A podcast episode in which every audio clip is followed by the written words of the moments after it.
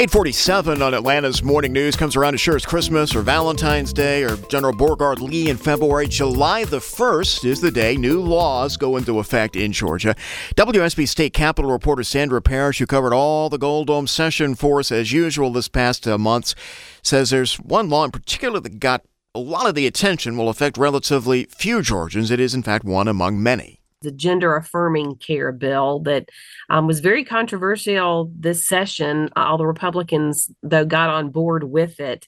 And Senate Bill 140 prohibits doctors and medical facilities from performing gender affirming surgeries or hormone therapy on anyone who's under 18. It still allows doctors to prescribe puberty blockers, though, Chris. Tell me about covering that debate. What were the two points of view? Uh, did it get emotional here? Did it get heated? Did you sense that it was more or less about politics or was it deeper than that with the people you were hearing from?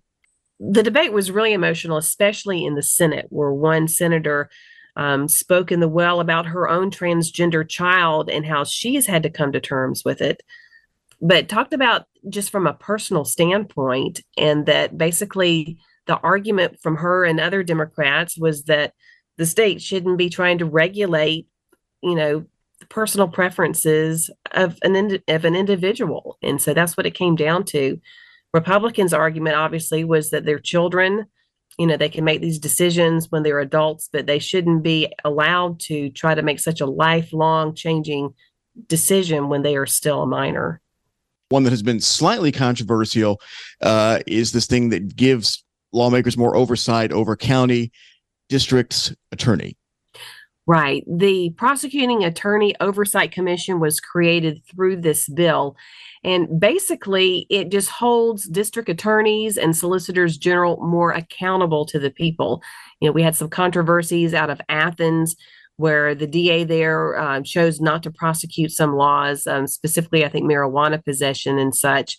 And we've heard other DAs make similar statements as well that they just aren't going to follow the law. So this law creates this commission. Complaints would go before it. Um, and then it also makes it easier to recall these as well through this bill. And the argument against it uh, on the part of um, many Democrats is essentially that it's overreach and, and too many fingers in the political pie.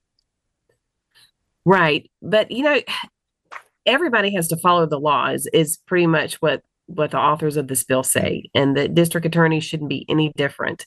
So, politics aside, they should be performing the duties that they're taking an oath to do and that they were elected to do. WSB's Capitol reporter Sandra Parrish on some of the new laws going into effect in Georgia next Monday.